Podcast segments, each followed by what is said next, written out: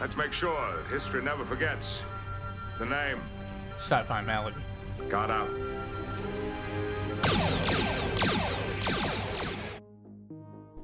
Hi, Ragemaster Rip for Disney again. If anyone doesn't know who Disney is, well, you need to crawl out from under the rock you've lived in your whole life. Or you must be Amish.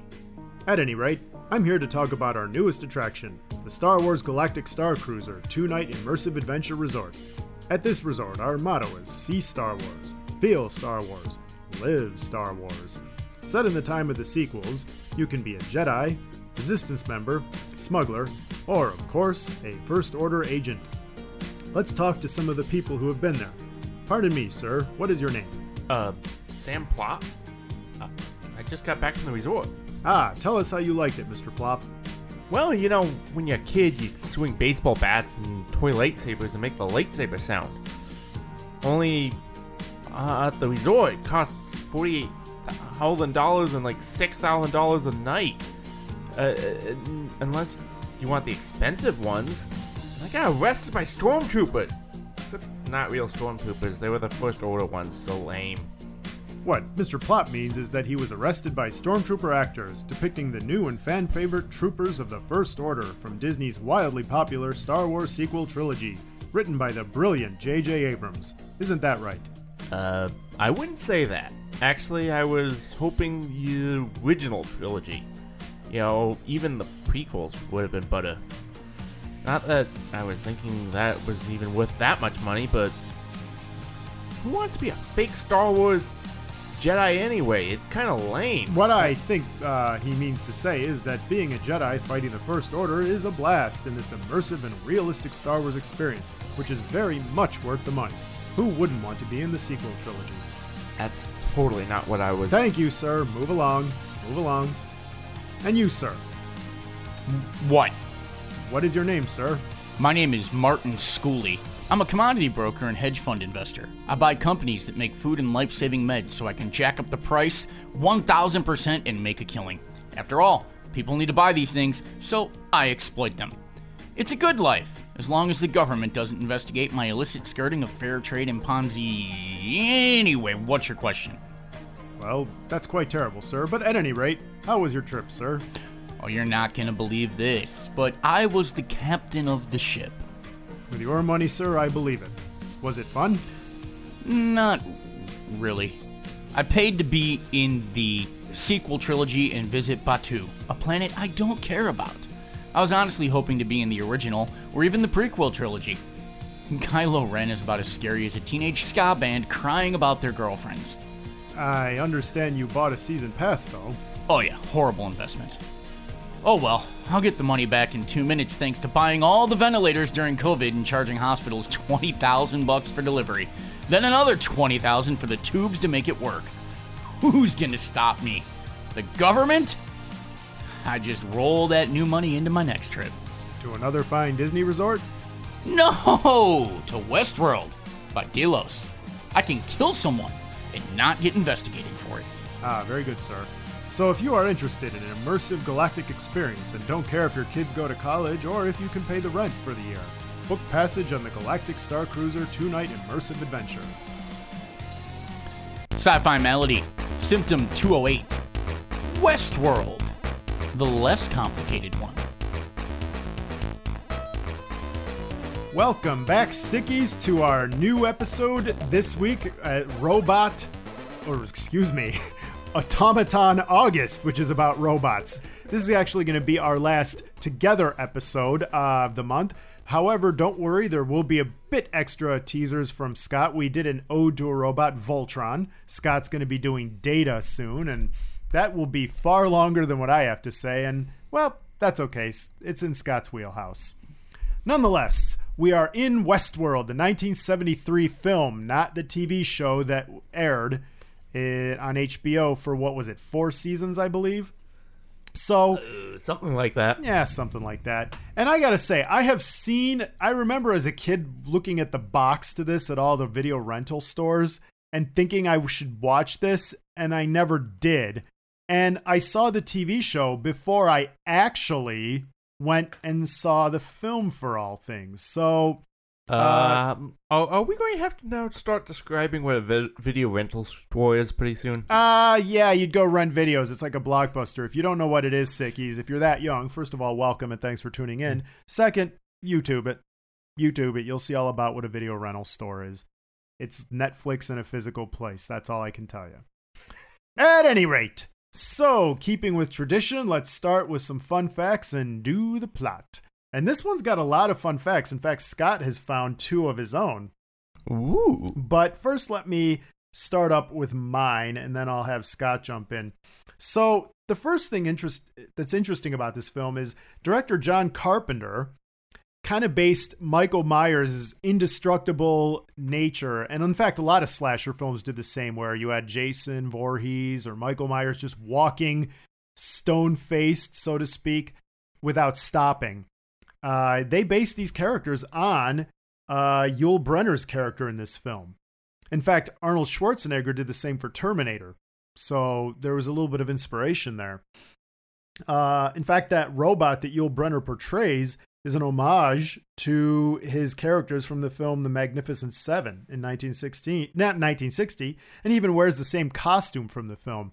Another fun fact Yul Brynner only signed up to do the film because he was in financial dire straits and he needed the money. So, um, I guess every actor has a has a list of films called ones I wanted to do, ones I needed to do, and or ones I wanted to do, ones I just kind of didn't care either way, and then one because I really needed the money. and this was Yul Brynner's I needed the money film. That sounds more like a desperate fact than a. I guess it is Sir Alec Guinness had one of those films. You know what it was called? Star Wars. Star Wars. Well, thanks for thanks for misusing your money, Alec, because your financial mismanagement is our gain. Um, the first use of computer digitized digitized images are part of the film, particularly when you see the robot vision. And what's funny is by the time they developed the method of doing this, it only took them a mere eight hours to produce each 10 seconds of footage. Wow, how far we have come. I know, right? um, Michael Crichton was he was the writer of this film, and he kind of became inspired by it when he went to Disney World and saw Pirates of the Caribbean, and the um, he was impressed by the animatronic characters. And in fact, in when he wrote Jurassic Park, this film, the actually the film later on in '93, when Malcolm says, "When the Pirates of the Caribbean breaks down, the pirates don't eat the tourists." That was kind of something Michael Crichton put in there as an homage to not only this film, but what he was thinking about that inspired him to make this film. Uh, in fact, Michael Crichton would later use this film as a way to write Jurassic Park. You know, what happens when the theme park turns against you, so to speak. And this also, by the way, would later inspire the Simpsons episode Itchy and Scratchy Land. Just the part where, when they're at the beginning driving around, nothing could possibly go wrong. And they say the helicopter pilot says it in Itchy and Scratchy Land. Welcome to Itchy and Scratchy Land, where nothing can possibly go wrong. Uh, possibly go wrong. it's the first thing that ever went wrong. But like the basement where the robots are serviced and all that in the film is very much like in the episode. So, and the whole concept is what happens if the itchy and scratchy robots decide to rise up and kill humans. So, very much an homage to Westworld, something I didn't know when I first saw it as a kid. Uh, Delos' theme park charges $1,000 per day. Adjusted for inflation, that comes out to $5,755 in 2019 terms. So in simple Per terms, day. just about how much Disney will probably be charging for their. Yeah, if they made something like this, actually, that'd be a bargain if Disney did this. Um, How much is Disney actually charging for that Star Wars fake cruise? no, it literally is uh forty eight hundred dollars for two people, and then six thousand or more for more than that. So, So, it's yeah, about it's about dead on. That's Dead on Yeah, almost. it's about dead on. Uh, Why am I not shocked that Disney would charge that much? well, duh.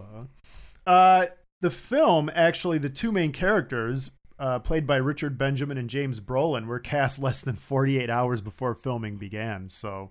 Could never tell. No. For those of you that enjoyed the film Blazing Saddles, some of the sets might be familiar because that's exactly where they filmed. They pretty much just used all the Warner Brothers film sets that were available because, well, it's easier. You don't have to build them. So, yay. Uh then I guess the oh, and this is one I guess we'll move on. This is one that uh Scott brought to uh, my attention. Alan Oppenheimer plays a character which will later be recreated as Dr. Rudy Wells in The Six Million Dollar Man. But, uh, Scott, what else is Alan Oppenheimer known for?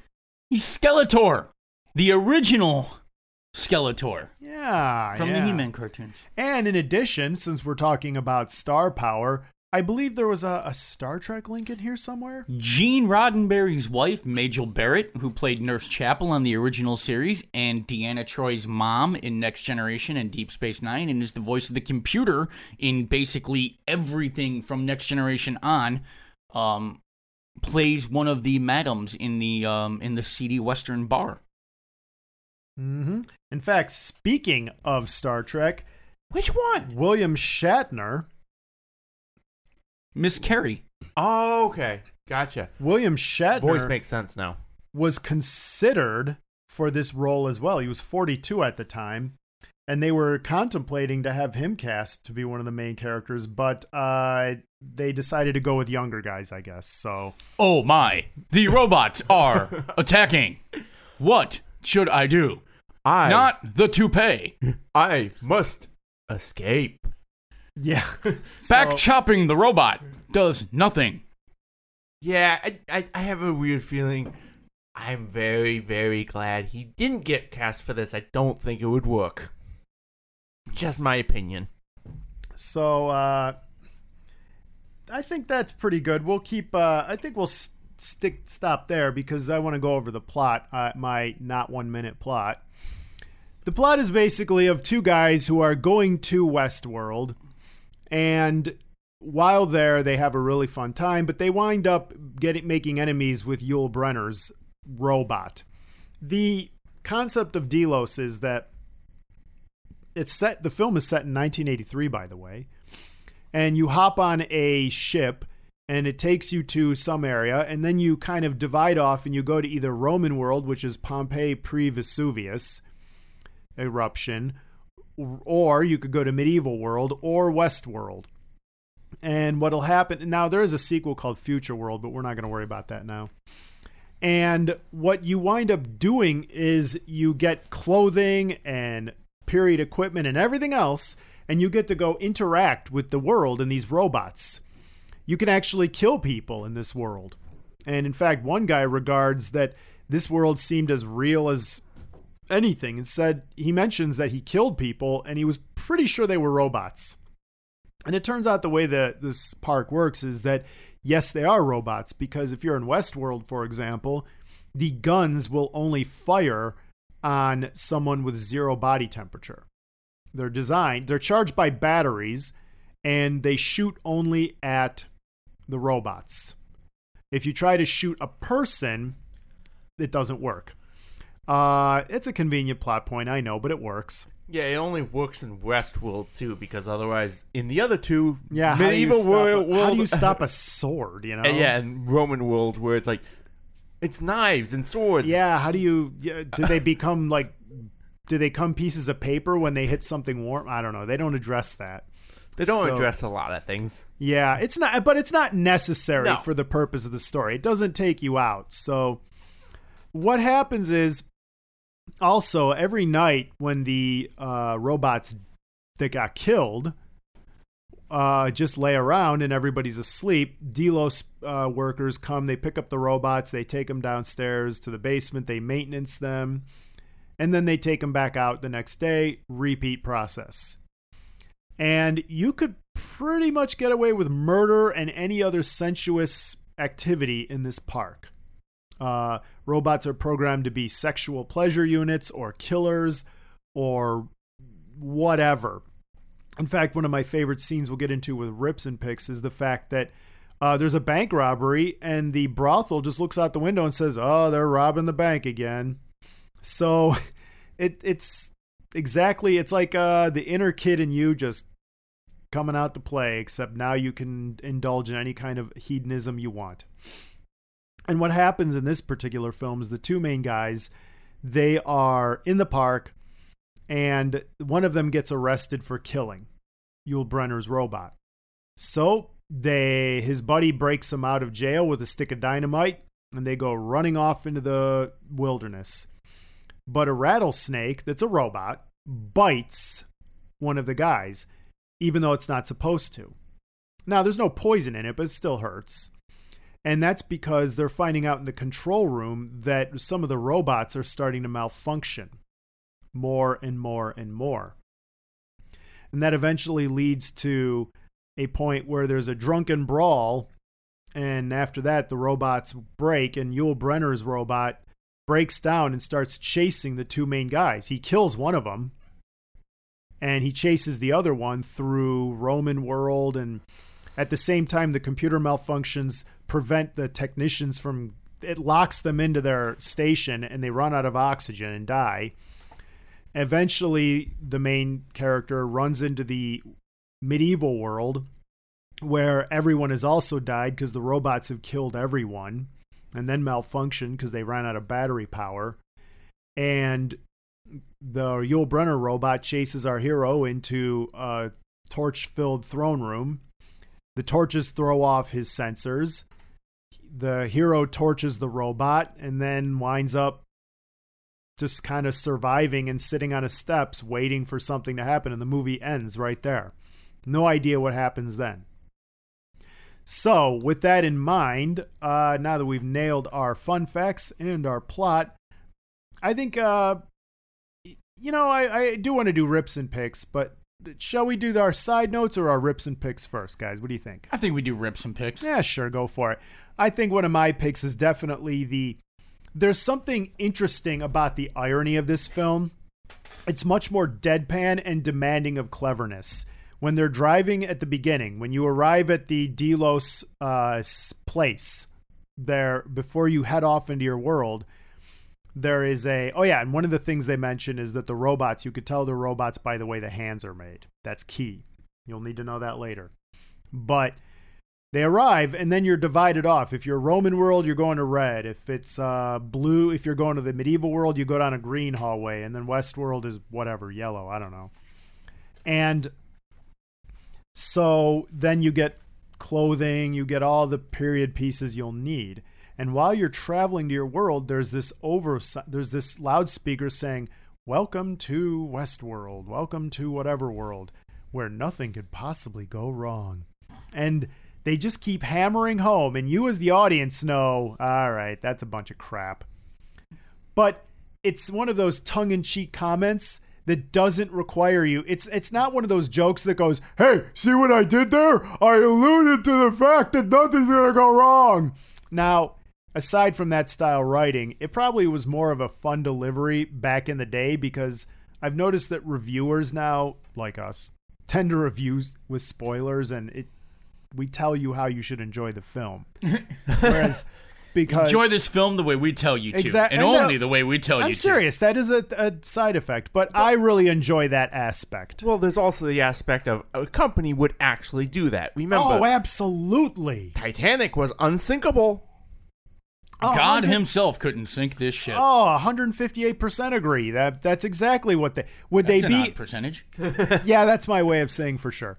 But uh, would they say it exactly that way? I don't know, but they would do everything they could to assure you that oh no, no, this is perfectly safe. No Nothing harm can wrong." come to you. Exactly. And they in fact they say that. So Yeah. that's one of my picks that they are showing that corporate screw up attitude, but they're doing it with a tongue in cheek attitude. All right. Uh, I think my pick would be the robot, the main bad guy of this film. His the non-stopping, just constant deadpan motion. It's a spooky. Yeah. It, and he doesn't really say anything. Nothing's said other than really at the first time they meet him in the bar. After that, he doesn't speak. His presence is all you get, and it works. It's just that creepy disturbingness. I'm gonna give um a pick for realism here in the fact that um The operators of the park channel their inner Vince McMahon, and the show must go on. They're losing control of the robots. Things are happening that aren't supposed to happen, and they're not going to shut the park down because they'd have to give everyone a refund. But they're not going to let new guests come in, but they're going to hold it together for the next 48 hours to get everyone on the resort, off the resort. Yep. Money, money, money. We're losing control of the robots, but we can keep this together for the next 48 hours or so so we don't have to issue refunds. Yeah. That and that goes back to my point about this is when they were really films were pretty good at showing corporate screw up attitude that it just it all came down to the dollars and cents. It kind of reminds me of RoboCop when Dick Jones was talking about Ed 209 saying we had a contract with the military for we had a contract with the military to sell units spare parts for 20 years. Who cares if it didn't work? Yeah. So, Well, I mean, this this very much is that way because again, they're fixing robots, they're finding issues, they're like something's wrong. We need to reset. Period. And it's like, nah, we we we, we can't. I mean, they're talking at the beginning. They're not even talking about let, stopping the next batch of guests. They're like, no, no, no, we'll just keep fixing them. They're, they're going crazy. We'll keep fixing them. yeah, just keep I don't want to build a new one. That costs more money. Yeah. Which also does bring up the question I honestly don't know how they were making money. Cuz if you if you shoot a robot, you have to repair that robot. Yeah. Um That's a lot of electronic circuitry and parts that I have to now put back in a robot and Yeah. that's damage and I don't think a honestly being I work maintenance that would be a maintenance crew I would not want to be on where I Oh have to go. no. Well, plus that would be a gigantic maintenance crew that's working around the clock. Well, Yes. you see, they've got them coming. I mean, they do have a maintenance crew comes in at night, pulls the dead robot. I mean, I guess they just sit in the street until Yeah. then, but pulls the dead robots or deactivated robots out of the street, and then like airport baggage claims them Yeah. Yeah. down through to the underground minions, who uh, you know, and, and what's really creepy. I think it's a pick too. They're not down there as mechanics. It looks like a hospital. Yeah. Yeah. They're it doctors. does. They're not mechanics. They're wearing lab coats. Yeah, right. And it's like they're opening up in a way that's very la- more of the hospital than an actual like robot mechanic, where you just be like, oh, replace that part. Which again brings up my point of how are you making money here? Because you are all I'm hearing is we gotta replace the servos and we gotta replace yeah. the gyroscope, Oh my and gosh. Yeah. it's like uh, uh, those can't be cheap. Yeah. Definitely. I also, as a pick, love love how they go back and show the computer room, and show how okay we got to Flashing make the- lights. Yeah, we gotta we gotta up the you know the pleasure model. We gotta make it more submissive, and they're just doing all these things to make sure that they adjust. in in live action. Yeah, yeah. Give the Black Knight weakness on the left side and a lack Yep. of coordination. Yeah, Yeah, which also brings up an interesting point that this isn't actually what they're giving you isn't actual accurate time. no, it's all a fantasy. That's right. the point. All it is is a giant fantasy that they're controlling, which also brings up the creepiness of they're watching at all times. yeah. Can you imagine that? You're trying to like seduce a well, first of all, seduce a robot. Is yeah, just, but you- we're gonna get to that. brings up- Scott's got a thing for that later, but, but yeah, you seduce a robot that they're watching. They're watching while that happens and changing everything while it live, and it's like Yeah, this there's is weird and creepy now. Yeah, you know, well, y- you know, give them a pick for that. They figured out the first thing humanity would do with robots that look human. Oh well, and, it, wa- and we're submissive, wouldn't fight back. Um, another pick when the Black Knight malfunctioned and started fighting like a real knight against a guy who clearly was out had never swung a sword before, and the desperation in his face as he realized this isn't going my way. I should have won this by now. And mm-hmm. eventually, when he does get stabbed with a sword, yeah, yeah, I know a sword wouldn't go through chainmail quite like that, but whatever. You actually feel bad, like, oh, poor guy. Oh man, that's. And then when you see in Roman world, the the slaves rise up and just kill everybody. Same thing. You're like, Oh. Yeah, uh, well, here's the thing. I really don't feel sorry for that guy who got stabbed with the sword, though. Why not?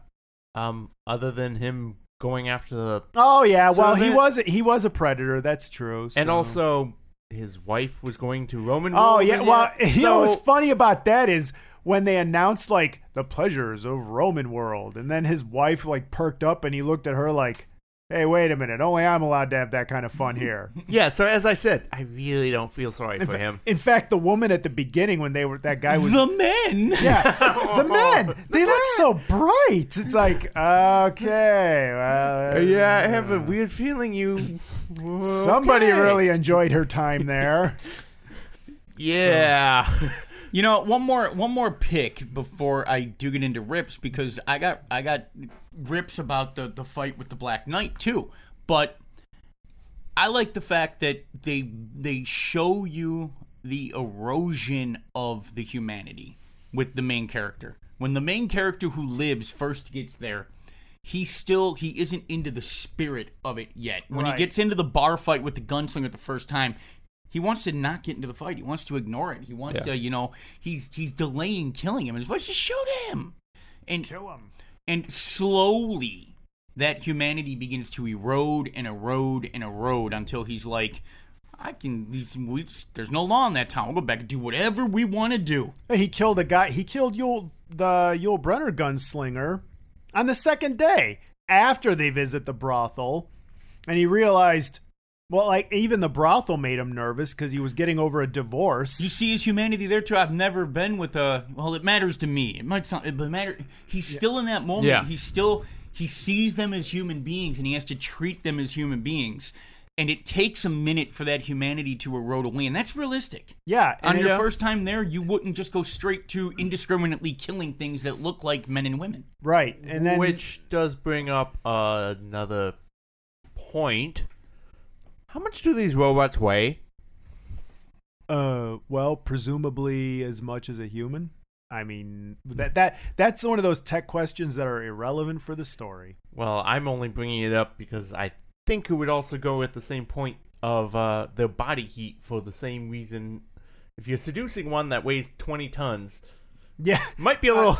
I don't think they weigh 20 tons, but you make an interesting point with heat because there is a generator in them. There is battery, so there is heat generation. So I have one more pick that I thought was funny when they're at the brothel and then they hear the gunshots and they look out the window and go, "Oh, they're robbing the bank again." Just like, yeah, this happens on a daily basis, robbing the bank and of course, you it's it is clearly fantasy because in reality you can't rob the bank every day. You robbed it the last three days. There's no more money in there. well, There's nothing to rob except the pencils. Well, you gotta rob those pencils. That graphite's worth something. Yeah, see, this is part of one of my rips on this, though. Everything just resets. everything resets every day and i think that like so you need to be you need to have people coming in in shifts. Entire guests come in and you're gonna have your 100 guests come into westworld for it's got to be a three day package or a seven day package. It can't be however long you want to stay or you can get you can get a three five or seven day but the story won't reset the baseline until a certain cycle.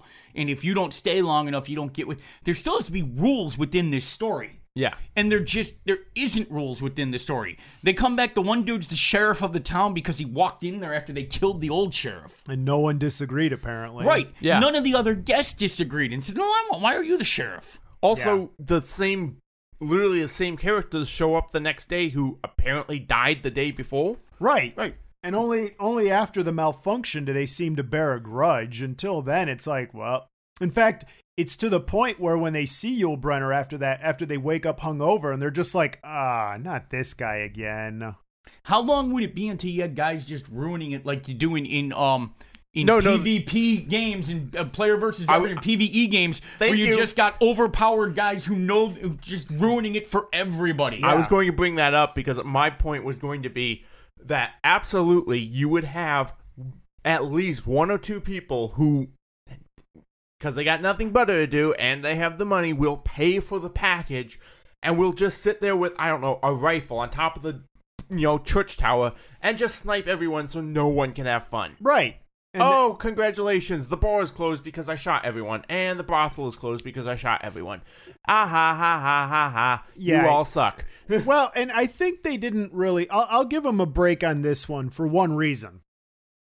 At the time, 1973, no one would have thought like that because games like that didn't exist. Um, yeah, you had your Charles Ketterings who would do that, but that wasn't a common occurrence. That wasn't not having video games or not having that kind of a competitive thing during their day I think they couldn't have foreseen that somebody would just go in there and, as you said, like today, we can see that that yeah, hundred percent would happen.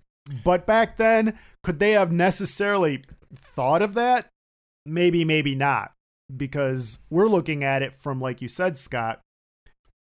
We have the guy that gets OP, goes into a game, and just as you said, Thomas, just snipes away and is pulls a Charles Kettering and is like, ha ha ha, I'm ruining the game for everybody. I'm a troll. I'm a troll. Well, yeah. Trolls like that were not a thing that anybody could have known about. Oh, so. but- well, well, yeah, but yeah, the I other guess problem because D and D and paper role playing games Didn't suck, 'cause even we- exist yet. No, and you see it in D and D. We've all had that person in the campaign who is overpowered and makes it no fun for anybody. Yeah, but that wasn't around yet. 1973, they were I still wanna working disagree on the with you. prototype.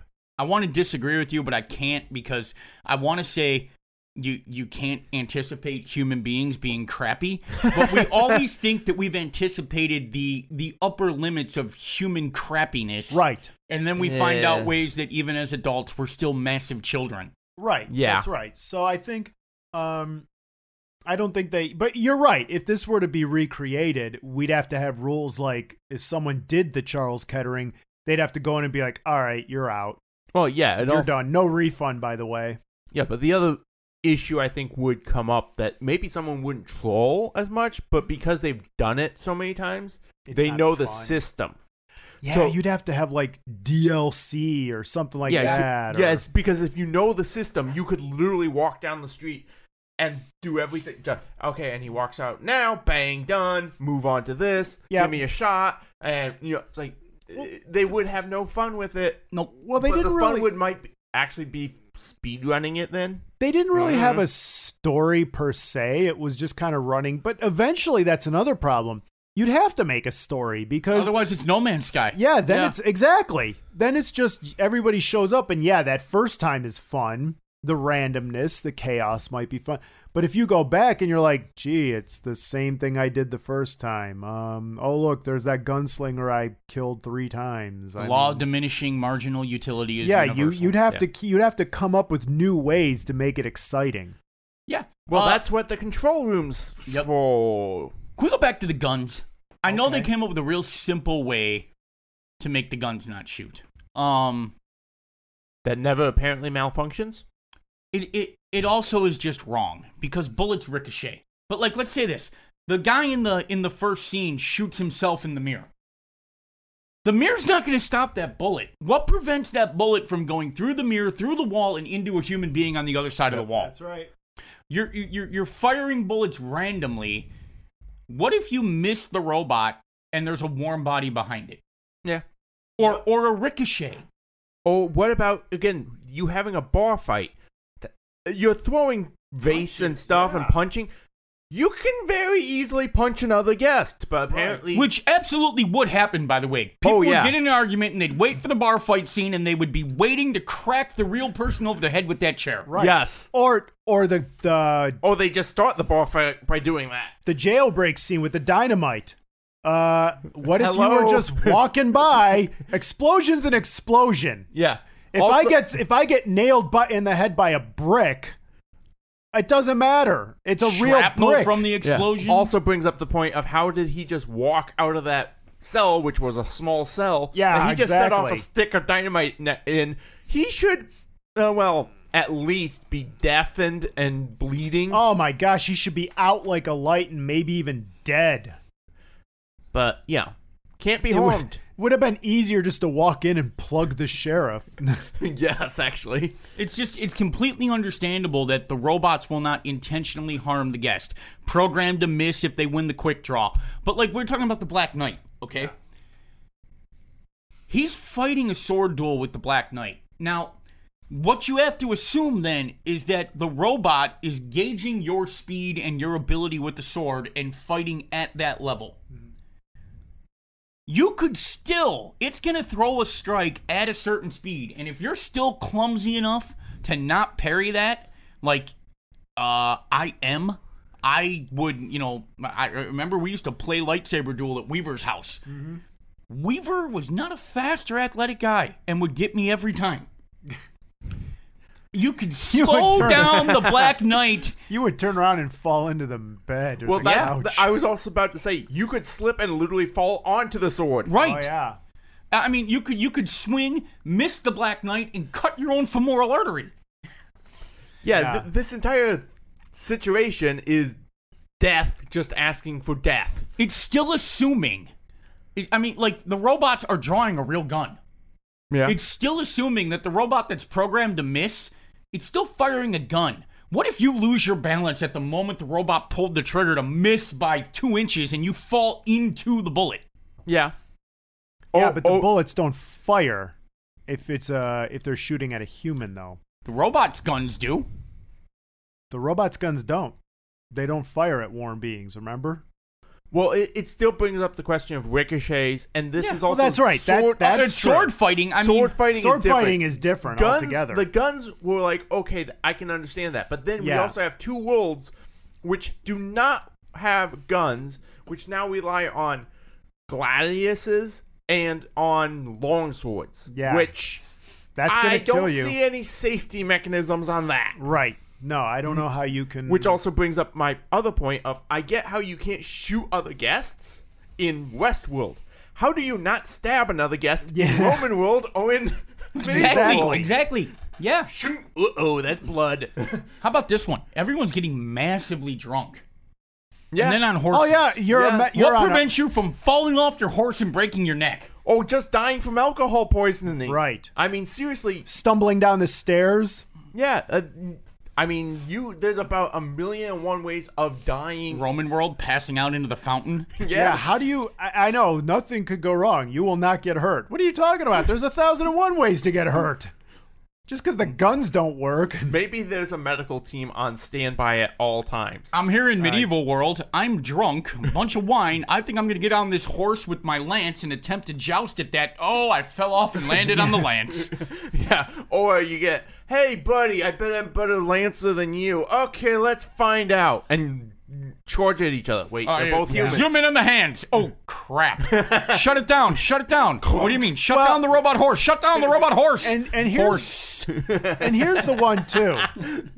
So let's say you're Wrong in, button, not those. let's say you're in, it doesn't matter which world you're in. You seduce someone, but it turns out they're real. Uh okay, so there's VD, there's pregnancy, um because what's in the world to stop you? You know that's going on too. Yes. You know, because Yes. at the same time you could say that, oh well they just look at the hands and they'll know. Yeah, okay, fine. but we also. But how mixing- many people are just gonna be like, you know what? I don't care. Also, I like how- this person and they're into it. Let's go. And how many of them are drunk enough to know? Bingo. At, am I looking at the. Uh huh. yeah, if you're drunk enough, I don't, and someone else is going with it, you're not really worried about the hands. You could be like, yeah, good enough. Yeah, so this is like the worst idea ever. It it works because it's trying to deliver a point, and it's an interesting story. So, it, The- the in keeping with verisimilitude, it doesn't take you out of the story. Correct. The story itself, which it's trying to tell, is the you know degradation of humanity. and what happens when you know The limits are taken gone. off, yeah. yeah and that's what we see and that's why it works that's why the things we're ripping are kind of afterthoughts you don't necessarily think about it mid movie you might. But overall you're entertained. It's afterwards and you're like wait a minute. How is this safe? I mean the guy got stabbed and what would it's a sword. What safety features are there for a sword unless unless it's like paper it turns into paper and folds as soon as it hits a warm body The only safety is that the robot is programmed to miss every time. yeah and Pull so, the pull the strike if it would have hit. and so But- that's um And maybe that's part of the humor that people are dumb enough to accept that for entertainment, that they're willing to say, oh, yeah, I I paid for it and I believe it, and therefore I'm willing to take the risk. But that would mean, and of course they don't need to do this in the film because that's not the point, but that would mean there would be some kind of death, death dismemberment clause you have to sign before going on this trip that you could die. Here's how here's how Oh, I here's how Westworld is done today. Uh, at the end of Act One, the the section chief gets an email message. We have hijacked your software. You will pay us forty billion dollars in Bitcoin within twelve hours, or we will kill every guest. Well, I just Yeah. th- I just thought of something too, and this is really crazy. What if the guests who died become the new robots? That would be a good idea, but of course that's not what Delos was trying to do. But yeah, that would be an interesting point. That would have been a good arc in the TV show. Too bad they didn't have that kind of idea. But no, I'm just saying because I'm like that would work. You you you have a certain number of guests that just would die from accidents or But something. but the only problem there is then you have a gigantic court battle as police start knocking on the door going, "Um, so we noticed that this rich billionaire walked into your park and hasn't walked out and his family's reported him missing, Signed clause. you know, uh, and we still need the body back. Yeah, we're we have a warrant to come search the area. Well, he- Shut the park down for a minute so we could go looking for this guy. Well, you just ship back the uh, parts you don't need in a closed casket. Oh boy, that's brutal. That's that's that's macabre, but yeah, that's that's if you're a dumb company like Delos, why not? You're already you're already in a position of well, let's we'll we'll need a little bit to fix it out, but first let's ride out the next 48 hours and hope to God nothing goes wrong. Yeah, this is already a corrupt, crazy company, so you don't think they might try something? Yeah. It you know what it kind of reminded me of that scene? If if you ever watched HBO's Chernobyl, there's this scene where the whole party meets in a room and they're trying to discuss, well, we you know, we have to evacuate, we have to do this, we have to do that. And the old party member who was probably there the when the revolution started gets up and says, "Trust the party. Trust the government. We will weather this." And he gives this whole big speech and of course, all the guys trying to cover up the accident start applauding, and everyone else applauds. And you're, and the scientists in the know are looking at him like, "No, no, mistake happening. Staying here bad." But the party says it's butter. Yeah, exactly. That's kind of what it is. You have, you have Skeletors, Doctor Skeletor, saying, "We need to get shut this down now. Issue refunds," and everyone else, "No, trust the Delos technology. It looks We can exactly- ride this out. Eh, don't worry. It's only minor malfunctions. Oh, it injured a guest. Oh, don't worry. We'll still be fine. So, uh, I think uh, that's a pretty good on the rips and picks. But there's two side notes I want to bring up here, and I'll start with mine. That um, why this worked and the show didn't, in my mind, anyhow. And I did watch the show up until about season two. And as far as I can d- discern, it's because the show looked amazing. The look is never the problem these days. It's that it got it's a first of all, it's the kind of topic and concept that you can't drag on indefinitely. You could do it in a mini series. And you could have little mini arcs like Thomas's idea where dead guests are becoming robots. You could do that, but you got to wrap that up.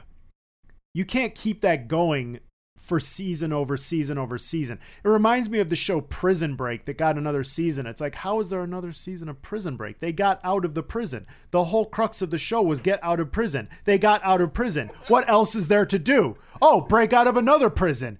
Is this serious? This looks like a joke from The Simpsons.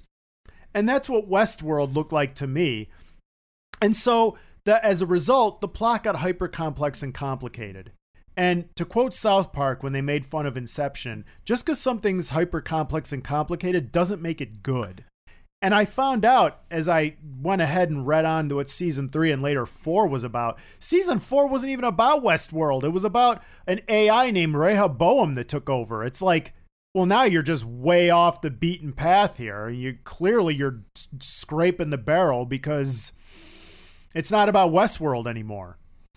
I think it started hyper complex too.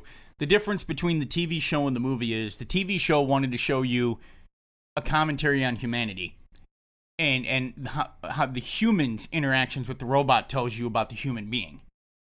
The TV show wanted to show you that, but also explore artificial intelligence and sentience and what the robot's behavior says about the true nature of sentience. And then we got into some more convoluted stuff about corporate greed, and we went way, way off a beaten path, and it got too complicated to follow everything they were trying to do. Yeah, so and that just when you try to add cram all that stuff in and again bearing in mind the fact that this is not the kind of story that you can carry on in a multi-season show so uh, this is why i just wanted to make a note why i think this film works better than the show uh, now scott has a side note that uh, well i'm just to let scott do chime in with his two cents about well, I think that there was an interest. I think the true theme of what you're watching in this entire story is set up almost as a framing device in the opening vignette introduction, where the guy says, Was it real? And the reporter asked him, the interviewer, Did it feel real? Was it real? The guy said, It's the realest thing I've ever done. And I think that if you watch the rest of this movie from that context, it's telling you the question that this movie is really asking us from a perspective of the individual and human society. And that is, when are we our most true self? are we are we civilized and decent and moral and ethical human beings because that's who we are and who we want to be or are we that person because society imposes those constraints on us and forces us to be and you watch the main character who lives you watch him lose that humanity little by little by little as he realizes that there's nothing compelling him to be good. And not only is nothing compelling him to be moral, he's encouraged to be immoral and engage in his animal passions, whatever they may be. Um, well, there's the question though. He is being encouraged to go for his animal passion. So is that his true self? But they come back and they say, "There's no law in that town. We can do whatever we want, and we can be whoever we want to be, and who they want to be is desperados who are killing everybody they can find. Yeah, but then you also have the person who wanted to apparently be the sheriff. Yeah. And law and order. So it doesn't it seems to be that each the movie at least is pointing towards that these people are definitely have their nature taking over and their nature is crazy animal instinct. You have others who have decided that they are rejecting that and would go for order over that. Yep. It seems like in most of these cases, like the guy who wants to be the sheriff, it seems like those people just want to be there because they have the power of that. But it's an interesting question, and I think it's one that we've that we always ask. Why do we need why do we need police? Why do we need law? Why do we need structure and order? because without it, we tend to revert to our animal nature, and society is something that you cannot live in. And then immediately, the, the, the flip to this is once it breaks down and he's not safe, now he wants structure. Now he wants order. Now he wants law. Because he realizes that when you take those things away, it's, uh, was it Hobbes? who said, or Rousseau, who said we all we form societies because in the wild we live in fear of violent death. Hobbes. Yeah, and and it, I think this is really hitting on that, and and I think this whole movie is is kind of like a commentary on that. That we do, we don't think we want law, but it's the social contract that we will trade off our freedoms to be safe from violent death. Well, you you can see that throughout time that humanity has this tendency to quickly trade away freedom for any sense of security. Yeah. I mean, it's not always true security, but it's a sense of security. We our nature is to give up freedom and just surrender to what we think is safe, Stability and security. Yep. I think what's nice too to get to your point about this film is that it goes back to that you know, science fiction is often cynical towards mankind. it also it usually doesn't look with the exception of maybe Star Trek uh science fiction doesn't look kindly on mankind. It usually looks at us and points out the ways we screw up. And even Star Trek shows us Star the way Trek we even screw up, too. you know. But it, But Star Trek tried to take a tack of look, we can do better. And Right. here's an example of how it could look. But even then, it was saying, all right, humanity nailed it, but let's take human foibles and show how they look in the Klingon Empire. yeah, So and I think you know I I hate to say this, uh, I think I come down on the fact that Westworld has it right. That if you put human beings in a position where there were no repercussions for their actions, Oh my gosh, it would be. we would all be pretty terrible. I would- I would not want to work for Delos. No. The kind of disgusting filth you'd have to look at.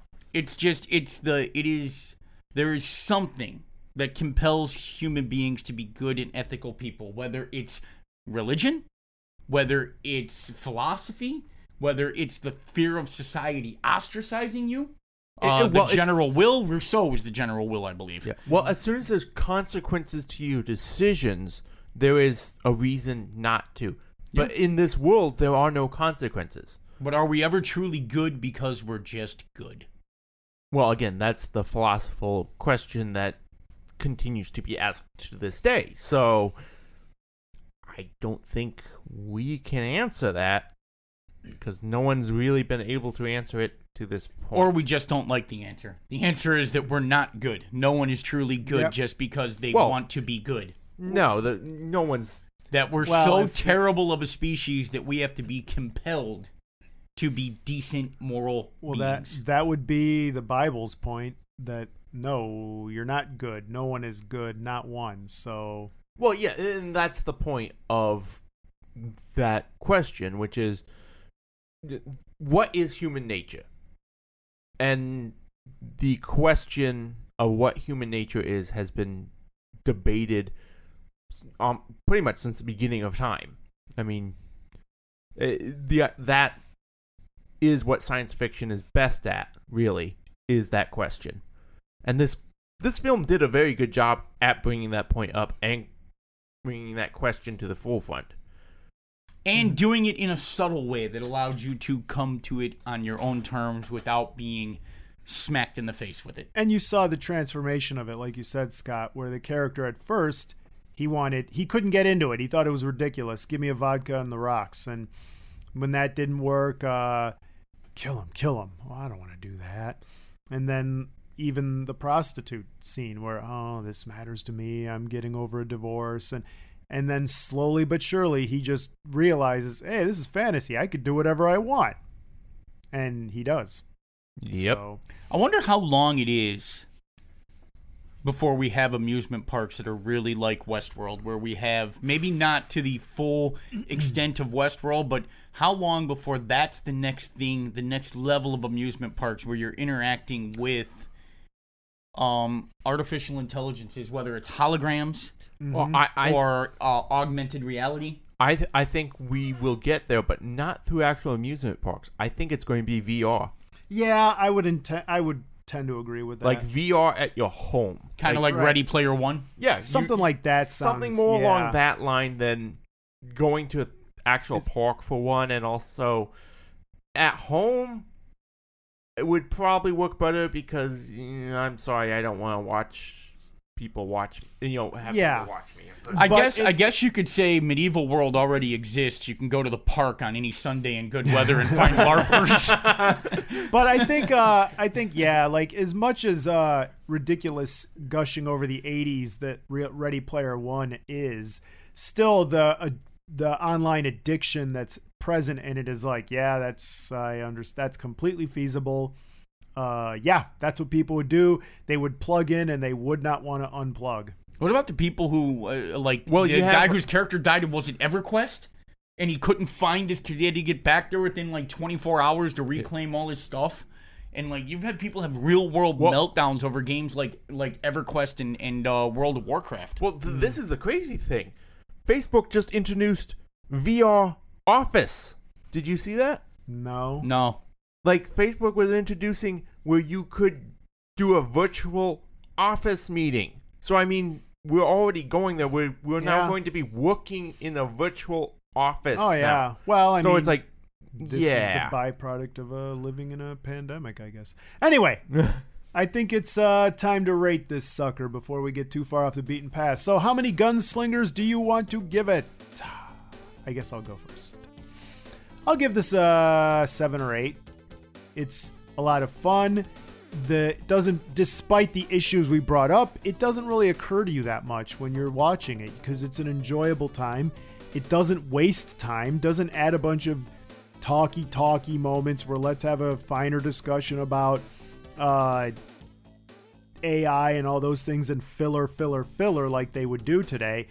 Instead, they just get to the point and they ma- make a sentence or two that initiates these thoughts in you. Like, well, was it realistic? Well, yeah, as real as I could imagine. That's all you need. It didn't turn into a long discussion about reality. That that's just filler. It's just chat. It's empty calories in a story palette. So, and it did inspire other Eat things. around the banana, Dad. It's, It's just just, empty empty, uh, vitamins. So, and it inspired other films, and it really was kind of prophetic in the way that, as Scott pointed out, these kind of things will become reality, if not an actual theme park, a VR version of it. And yeah, we'll see how horrible we are when we do this. So, Well, we'll see how many trolls there are in the theme park then. too many. One is all, normally too One's many. enough, but one breeds another. So I give it a seven or eight. Um, know. No, I think I'm going to probably give it seven. It, it it hits all the nails that needs to. It gives you the message. Does a very good job getting to where it needs to be, and it does it in a subtle way that's not offensive. Some of it just does not hold up. Some of the effects don't hold up. Some of the story doesn't hold up, but it's a really good film. I don't want to mark it as a film that's like you must see this. This is a must see science fiction film. If you don't see this, eh, it's a good one. I would recommend it, but it's not a must see. I'm gonna give it um I'm gonna give it a seven and three quarters. Because uh as you know, Mark, you're right. It's a seven or an eight, but I don't want to equivocate. It's not a seven, but it's also not an eight, so I'm gonna give it a seven point seven five. It's a very good movie. It has the discussions that it's supposed to have. I understand why this is a staple of science fiction and why a lot of people, even though, you know, don't agree with Thomas and say it is essential science fiction viewing. I understand why it's got a following and it sticks around in people's mind from 1973. Um, that said, it has all the potential to be a 9 or a 10, but it has weak characterization. Um, I feel some pretty weak dialogue and ultimately it drags in some places too and there's a lot of things that could have been done better and and the characters are not memorable i don't remember any of the characters names i don't remember a single character in the movie's name Gunslinger. yeah Yeah. well, he's a robot. He doesn't need it. no Well, I mean, but i don't i couldn't that. tell you anybody's name i don't care the the main lead is going through a divorce and that's supposed to mean something but it doesn't other than the fact that they just brought it up um It, I guess it's supposed to be some of his motivation and why Yeah. he's there, but there's a lot of good about this film, but it's very weak characterization. If you're really going to get, in my mind, to a 9 or a 10, you've got to hit a good discussion, a good story, and you've got to have good characters that I give a crap about. And this movie fails in that regard. There's not one character that I have any tie into in this whole movie. So, 7.75. All right. What do you sickies think if you've seen it? What would you think? Did you like the the TV show more than the film? You can let us know at ravinglunaticmedia.com, ravinglunaticmedia.com, ravinglunaticmedia.com. Rage Master, what's left for them to do? Stay sick, sickies.